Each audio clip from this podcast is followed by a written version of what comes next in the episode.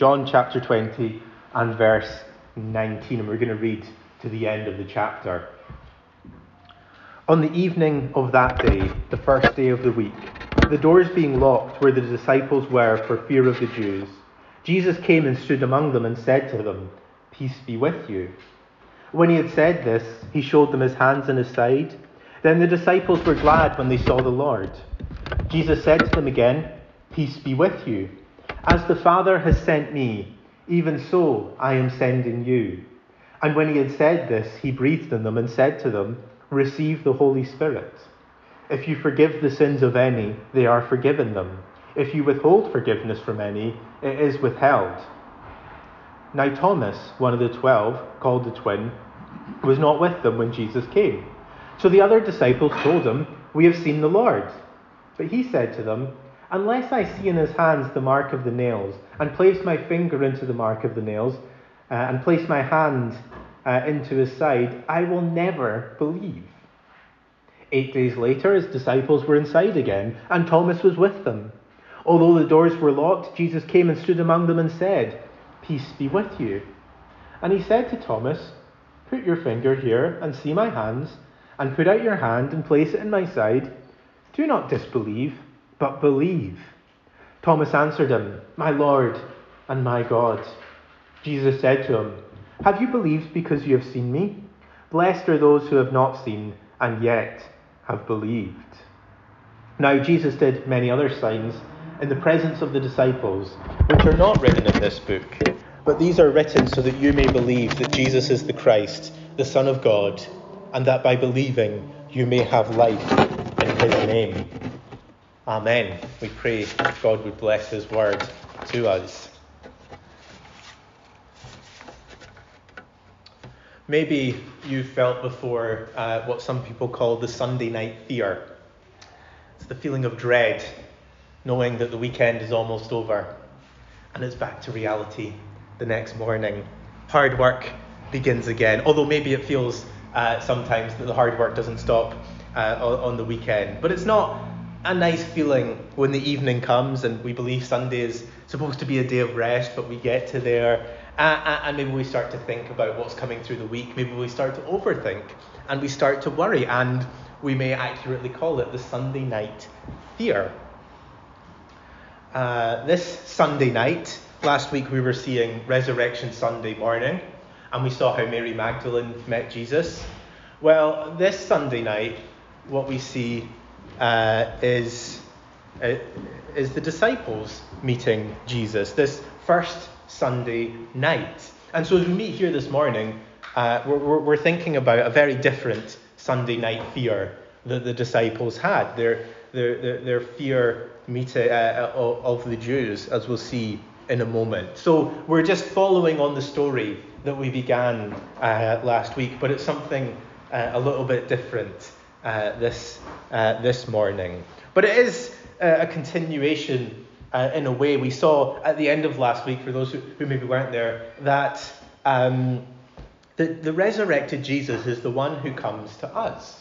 He comes to us and he's the one who rescues us. We would never go to him. In fact, Mary Magdalene didn't even recognize Jesus because she was looking for the wrong thing. But fortunately, what Jesus does is he comes to us, and that's exactly what he does for his disciples. And of course, what they experience and what we experience is that lives are changed for the better. So, uh, briefly this morning, I want us to think about three things that we can see uh, just in these, uh, in these stories the disciples and then Thomas, the final disciple, to see Jesus.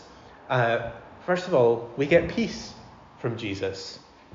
Second, we have faith in Jesus. And third of all, purpose from Jesus. Or perhaps another way to think about we, we have peace from Jesus. Uh, that's what we need. We need peace. Second of all, how do we get that peace? Faith in Jesus. And third of all, what do we do with that peace? Our purpose from Jesus. So, first of all, peace from Jesus. And the disciples are fearing. That's what we read in verse 19. Um, movements, uh, whether it's political or whatever else, or religious, or, or that are based on, on one personality, uh, often have the tendency to fall apart shortly after that person dies or uh, is removed from power. You know, you look through history, and that's often uh, what we see, isn't it? The dictator is toppled, and their regime ends, and a new one comes in. And the last guy is kind of forgotten about uh, a little bit, or, or they want to, to, to, to bury uh, the past. People do matter. and that was certainly true for these disciples and for Christianity. Christianity is known for one personality, isn't it? It's known for Jesus and the people who follow him. And yet, of course, the, the crucial difference is it hasn't fallen apart. And yet, on that Sunday night, there was a very real danger of everything collapsing, of the movement petering out, of it being crushed at the beginning. They're, they've gone to ground. They're, they're hiding. They've locked the doors. They're, they've hidden in fear. And it's kind of understandable, isn't it? Because they they fear the Jews. The ones who have ki- just killed Jesus, well, now uh, the reprisals are going to come and, and the disciples are going to face the same fate, surely. Their leader is gone uh, and the punishment will come. And humanly speaking, it would seem that the movement is dead the, the, the followers will, will scatter and be arrested and so on. They will dwindle away. And so the disciples are hiding. Fear immobilizes, they are afraid. Fear uh, uh, puts us into hiding. It, it, it, stops us from doing anything, it makes us run away. Um, it, it's a daft example, but it's still true. If I see a spider, my instant reaction is to freeze because I'm afraid. Uh, and then, as soon as I, I manage to, to get my brain in gear, uh, the next reaction is to remove myself from that situation. Flight seems the sensible choice. And in a far more, uh, the stakes are far higher here. That's exactly what the disciples do. They're, they're, they're, they're frozen in fear and they've, they've run away. They need peace. They, they need peace because they are terrified. And, and perhaps they're terrified in a different sense. Jesus appears among them. They're in a locked room, and he is able just to be there because, well, he's God. Um, uh, uh, and so they're afraid. And, and at this point, it's maybe worth thinking well, do you need peace? Do we need peace? Is our life stable? We may not be facing the same thing that these disciples are facing, thankfully, although some Christians are in the world. But in many things in life, we have fear. We lack stability. We lack control and security. And perhaps, uh, well, everything that's happened over the last two years just drives that point home. Uh, life seems to be so good for, for, uh, or, or, or for many parts of our world, at least our part, and then we're in lockdown. And then the, the seemingly unthinkable happens that there's war in Europe. And then the cost of living shoots up, and people are afraid. And it's a reminder that we are not in control of this world. That, that we're the ones that damage this world. That there is a lot of problems, and life really isn't that stable. And there are many who are afraid. And in our own individual lives, we can fear so much. We can fear what people might think of us. We can fear ourselves running out of money, losing our homes, losing our jobs. We can fear uh, things going wrong with our kids, things going wrong in our marriages, whatever it might be. Life doesn't always feel stable. We are not in control. We often fear whether we can admit it or not. But in every situation, and especially in this one, Jesus comes and he says, Peace be with you. What Jesus brings is peace to our lives. And that doesn't mean that, that everything bad just disappears. Uh, we'll, we'll, maybe see more of that in a moment. But it does mean that there is peace. And this is exactly what Jesus promised. Uh, earlier in John's Gospel, in chapter 14, he says, Peace I leave with you, my peace I give to you. Not as the world gives, do I give to you. Do not let your hearts be troubled, neither let them be afraid. And he goes on to say that they've heard him say he'll go away and come to them, and he'll go to the Father uh, after that. And he's telling them all this so that they'll believe. And this is exactly what's happened, isn't it? He, he, he has gone away, he's died for three days, and now he's come to them, and he's about to go to the Father. And what he's saying is, This is for your peace, not as the world gives, not all the things that the world says, if you have this, your life will be okay. If you have this, you'll be secure. No, he gives a different kind of peace. He gives a peace that comes from him, from the, the Holy Spirit, from being uh, from trusting in him. Uh, uh, uh and again, a couple of chapters later, in chapter 16, he says, The hour is coming, indeed it has come, when you will be scattered, each to his own home, and will leave me alone. It's exactly what, what they're in the middle of, isn't it? And Jesus says, Yet I am not alone, for the Father is with me. I have said these things to you, that in me you may have peace. In the world you will have tribulation, but take heart. I have overcome the world. You can see the similarity, of course, that they've scattered, they're, they're in their home. Jesus is alone, and he was alone on the cross. But Jesus is telling us so that they can have peace. They will have tribulation, but they will also have peace. That's what Jesus is telling them when he comes and he says, Peace be with you. In everything that's wrong in the world, in everything that you face, there is peace. There is something more. Because, well, when we have our faith, as, we'll see in a moment in, in, in Jesus, well, first of all, we have peace with God. Perhaps these disciples were thinking, we did run away. We didn't really stand up for Jesus. We are hiding. Is he going to be very happy with us? Well, Jesus comes and says, Peace be with you. He's saying, You're at peace with me, you're at peace with God. Because Jesus has gone and taken that punishment. He's gone to the cross. Because, well, we, part of the reason we don't have peace in this world is because we're hostile with God. Because we go against Him and His ways. Uh, we go against His creation. We go against other people. And we don't have peace with God. It's, it's what we call sin. But uh, what it means is we're not at peace with Him. And we deserve punishment. We deserve judgment. But because of Jesus, because he says, Peace be with you, we are welcomed as God's people, as his citizens, as his children, as those who belong to him. We have peace with God. And we have peace in the world. Again, going back to what we read from John 16, Jesus says, Take heart, I've overcome the world. And again, he's not saying that life will be serenity that life will be ease, that we'll just have everything open up before us uh, and it'll all work out, um, humanly speaking.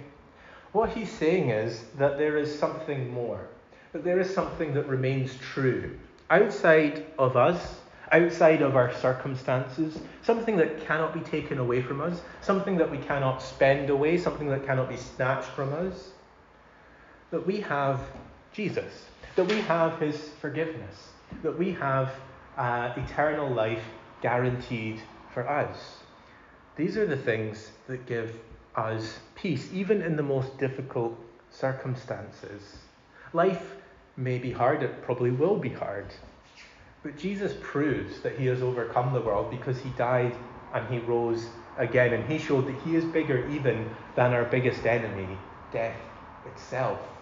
He shows that the world and everything it may throw against us does not have the final word. That it has been overcome because he has risen from the dead. We know the end of the story. We know that the, the, this world isn't all that there is, that there is a new creation, that there is hope for each one of us. You know, it's like maybe you've read an intense book and then you flick forward to the last chapter just to make sure it's a happy ending, that it all pans out in the end. Well, that's the perspective that we have. Because we know that Jesus has risen from the dead. We know that there is a happy ending, that there is hope for this world, that there is hope for us. And it's that perspective that, that while not removing us from difficult times, gives us peace in them. And of course, I'm not saying that, that we'll always feel like that or that um, it, it's necessarily easy for us to feel uh, like that because if we're honest, we, we, we don't feel like that a lot of the time. But it's the reminder that when we look to Jesus, when we know Him, when we're trusting in Him, we have that peace. And even more, actually, what we're told is the, the disciples turn, their, their, their fear turns to joy. They were glad. And actually, you should translate it, they were rejoicing. Their mourning has turned to joy, as Jesus said it would um, before. He's overcome the world. Their mourning has turned to joy because Jesus has returned.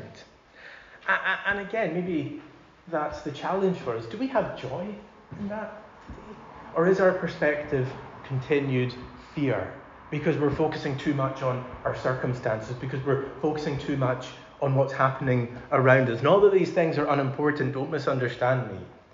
But are we keeping Christ at the center? Are we keeping the hope that He gives to us at the center? Or are we looking more downwards at our own circumstances, at our own problems, and forgetting that Jesus has overcome the world and that in all these things we do have hope? Again, don't misunderstand me. It's not to say these things don't matter or that these things aren't real and that we, we, we shouldn't have emotion through them and that we shouldn't uh, bring these things to God as the Psalms do in prayer. But it's also coming and seeing that Jesus has been resurrected and he gives us peace and he gives us joy. Um, you know, there is even fear in being a Christian. What will others think? Well, remember, Jesus gives us peace and joy. There's fear perhaps in work or wherever of being singled out as a Christian, being the weird one.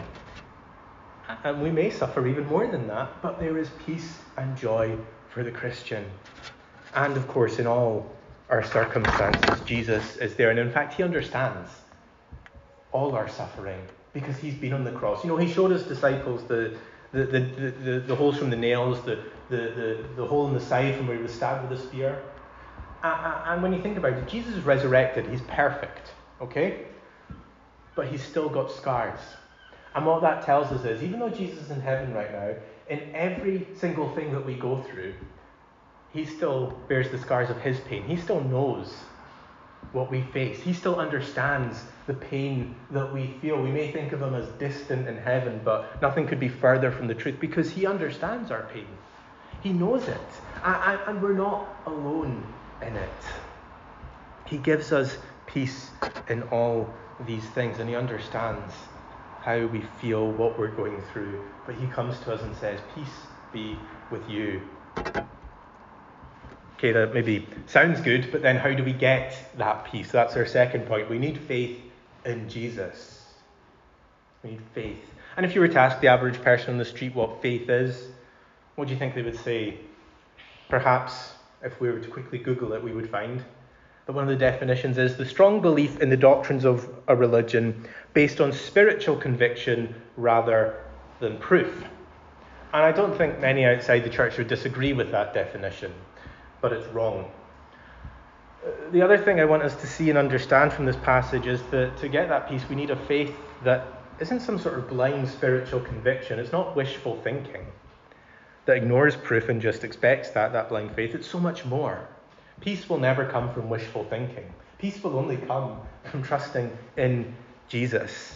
And that brings us to Thomas. He missed Sunday evening, uh, and he's highly skeptical. And he says uh, in verse 25 that unless he sees the nail marks in the hands and can put his hand in Jesus' side where he was stabbed, that he will never believe. He's very strong.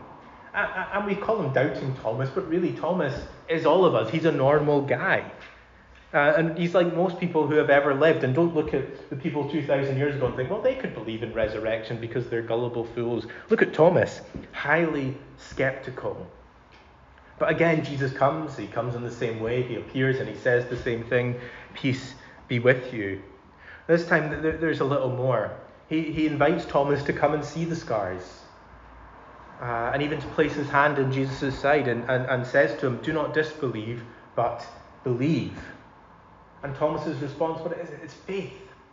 He believes. He says, My Lord and my God. His eyes have been opened to who Jesus is. Why? Because the evidence was presented to him. And his faith is based on, on seeing Jesus, and that it was indeed Jesus resurrected, and he believed. His faith wasn't wishful thinking, it wasn't just spiritual conviction, whatever that's meant to mean. But he, he knew Jesus, he trusted in Jesus for himself, and he saw that Jesus isn't just a man, a good teacher, a miracle worker, but that he is God himself. He says, My Lord and my God. He's face to face with God. Uh, and that's how much God values you, me, this whole world. that he came to live amongst us, to die, and to rise again. Have you seen Jesus for who he is? Have you seen him as Lord and God? Have you seen him as the one who, who, there, who, who truly did all these things, who all the evidence points towards? So that faith, getting that peace, it comes from, from actually seeing Jesus. And maybe you think, well, he saw. He saw. What, what do we have? We don't see Jesus. We don't see the scars. But as with anything, uh, whether it's in court or wherever else, what we have is these accounts. These men, as, we noted last week, they went out, and, and women as well. They told people what they had seen. And, and that's why Jesus says, um, Have you believed because you have seen me? Blessed are those who have not seen and yet have believed. And, and that was, uh, you know, they were to go out and tell people, What have you seen? You've seen Jesus.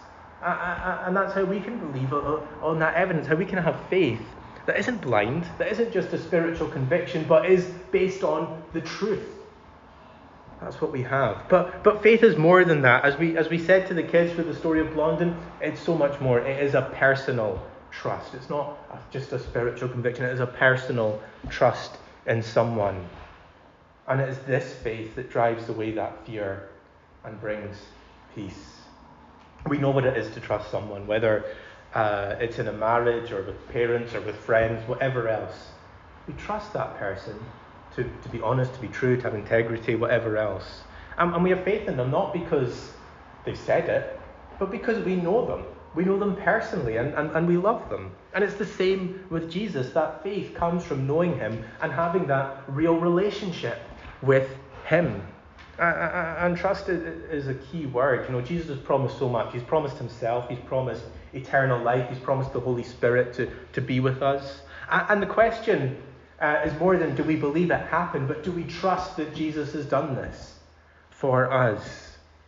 That's faith. It's believing that Jesus is who he claims to be and trusting in that instead of ourselves, instead of anything else.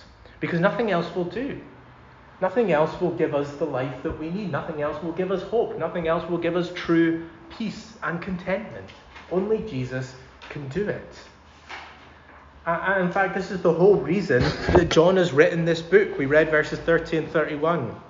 These are written so that you may, may, believe that Jesus is the Christ, the Son of God, and that by believing you may have life in his name. This is why it's all written again. Thomas and the other disciples were to go out, John himself, tell people so that we can believe. The evidence is there, and we can have faith, we can trust in Jesus. Uh, uh, uh, and so the challenge is where is our faith placed? Where is my faith placed? Is it really in Jesus? Or is it in my own efforts, my own success, my own circumstances being good? Is my faith in what others think of me and how others around me feel and whatever it might be? No, faith must be in Christ alone. We need Him. And we find him in the Bible. We find him there presented to us. His life, his death, his resurrection. We see his love for us, his promises to us. We see all the evidence of not just what happened, but of who he is. And we place our faith in him. Faith isn't blind, it looks at Jesus, and it's there that we find peace with God because he says that we are loved that we are forgiven, that we are cared for, that He will not. Um, earlier in John's Gospel, He says He won't. He won't drive us away. He won't forsake us. He will never go against us. He, he wants what is good for his people. That is who we trust in. That is who gives us peace. And ultimately, we have the peace knowing that as he is risen from the dead, we too will rise from the dead and have eternal life. And that is life changing. And that's exactly what it would prove to be for these disciples. And it brings us on to our third thing that we get a purpose from Jesus in this passage. That if we have that peace, if we have that faith that brings peace, then we can't just sit here, we can't just do nothing. We have a purpose. We need purpose, don't we? Whether it's our family or helping others or a job, we, we need a purpose during the day. And the Christian life is no different. but we don't set the agenda. Uh, as Jesus gives the Holy Spirit, we read about that. He breathed on them, and that was that sign that they're that they're being uh, that they're getting the Holy Spirit. And he says, "Receive the Holy Spirit." Uh, uh, uh and what he's doing, he's sending them, and he sends them as he has been sent. He says, "As the Father has sent me, so I am sending you." And so, what the purpose of being a Christian is, is to share in the mission of Jesus. We're to do the things that Jesus does. And obviously, we can't do everything that Jesus does because we can't die for the sins of many. We can't do the miracles that he did. But what we're to do is to go and, and, to give the good news. As Jesus first came and he said, Repent and believe in the gospel, the kingdom of God is at hand, we go with that same message. Those of us who believe, there is good news for this world, there is peace for this world, there is Jesus for this world. That is what, what Jesus' life was for. And the point of Jesus breathing on them and giving them the Spirit is we are empowered for this. We do not do it alone. We do not do it on our own wisdom or strength or anything else. We do it by His power. And as we live in Helensburgh, that is what we go out with, with, with His Spirit. That is what we do. We go out with that purpose to share. As we go to our, our, our, our workplace, we have, have that purpose in that as well. It's what God does. And it's about what the church does. Verse 23 sounds a bit strange to us. If you forgive the sins of any, they are forgiven. If you withhold forgiveness from any, it is withheld. That sounds confusing. It sounds a bit like a, a Catholic confession, maybe, that you've got to go to, to, to, the, to the church leader and to, to, to bear all. But no, we go to God to confess our sins. And I, I, I, but what Jesus is saying is that um, our purpose is to offer the forgiveness that Jesus gives to all who believe in him. And this is what the church is primarily here to do. It's not the only thing the church does if we're following Jesus. We, we love others, we show mercy, but it certainly is the main purpose of the church. We are to offer that forgiveness. And anyone who comes, well, they are given that forgiveness. Anyone who rejects, they are not given that forgiveness. And that is the, the, the, the dividing line if we place our faith in Jesus, we are forgiven. If you don't place your faith in Jesus, you're not forgiven. It is as black and white uh, as that. We probably don't like things in life to be so black and white most of the time, but at least in that, it is that black and white, and that is what Jesus is saying in verse 23. And so, for those of us who believe, do we have that purpose? Do we want to share that good news of forgiveness, of peace with God, of, of peace in this world. You know, when we when we have good news, if we even have a good new um, product, we want to share it um, because it's so life changing. Uh, I remember um, my sister bought a water bottle called the Chilly's, and then my brother bought one. And they said, "You have to get one. You have to get one." And then Lydia got one. You have to get one. They're the best. It's changed my life. I drink so much more water. And of course, I resist. I'm like, "It's a water bottle." And then I got one and I use it every day because, you know, I, I, and then you tell others about it. And if we can do that with silly things like water bottles, then why, are we, why, why can we not do it with the gospel? Because it's much better news. It's the best news in the world that, that, that, that we have peace in this world, that God has forgiven us, that there is hope for this world. We need to go and tell others. Uh, as Jesus tells Thomas, those who haven't seen and yet believe are blessed. We, Thomas had that responsibility. The other disciples had that responsibility to tell so that people can believe, so that they can meet with Jesus, so that they can know him. And again, that's the purpose of this book, isn't it? Written down so that we may believe that Jesus is the Christ, the Son of God, and that by believing you may have life in his name.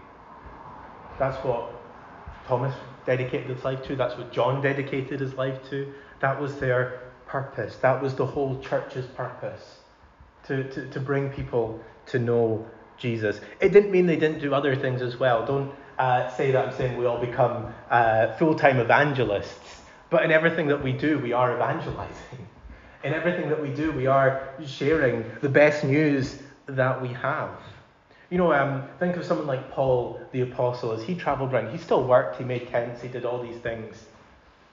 But he shared the gospel. Uh, and as we go around, as we do things to the glory of God, we have this purpose. We are offering the good news. We are offering new life in His name. That is our ultimate purpose. Perhaps not our only purpose, but it is what we are here to do as a church and as individuals. That is the, the, the primary thing we're here for. As I said, clearly Jesus had more that he did. He, he cared for the poor, he went to the sick, um, and, and all these things. But the mission he left was going as the Father has sent him. He sends us to, and we go out as well. And that cannot be ignored. That has been passed down to us. It wasn't just for these 11 guys to go and do, and then that's it. Just then the world can just go on ticking away. No. This is what he's done. And really, what it tells us is how much God, how much Jesus values this world and its people. As he's gone to heaven, he hasn't just left it. He's saying, people matter, this world matters, and the people need to know Jesus, that they need to believe, that they need that good news, that they need that life in his name. That, that, that Jesus is for us, that Jesus is for you, that simply with faith in him, that is all it takes faith in him and not in anything else. We will have that peace. We will have eternal life. We will have everything that we need because Jesus brings us peace, because Jesus says, Peace be with you. And he has lived and he has died for us and risen again. May God uh, bless these thoughts to us.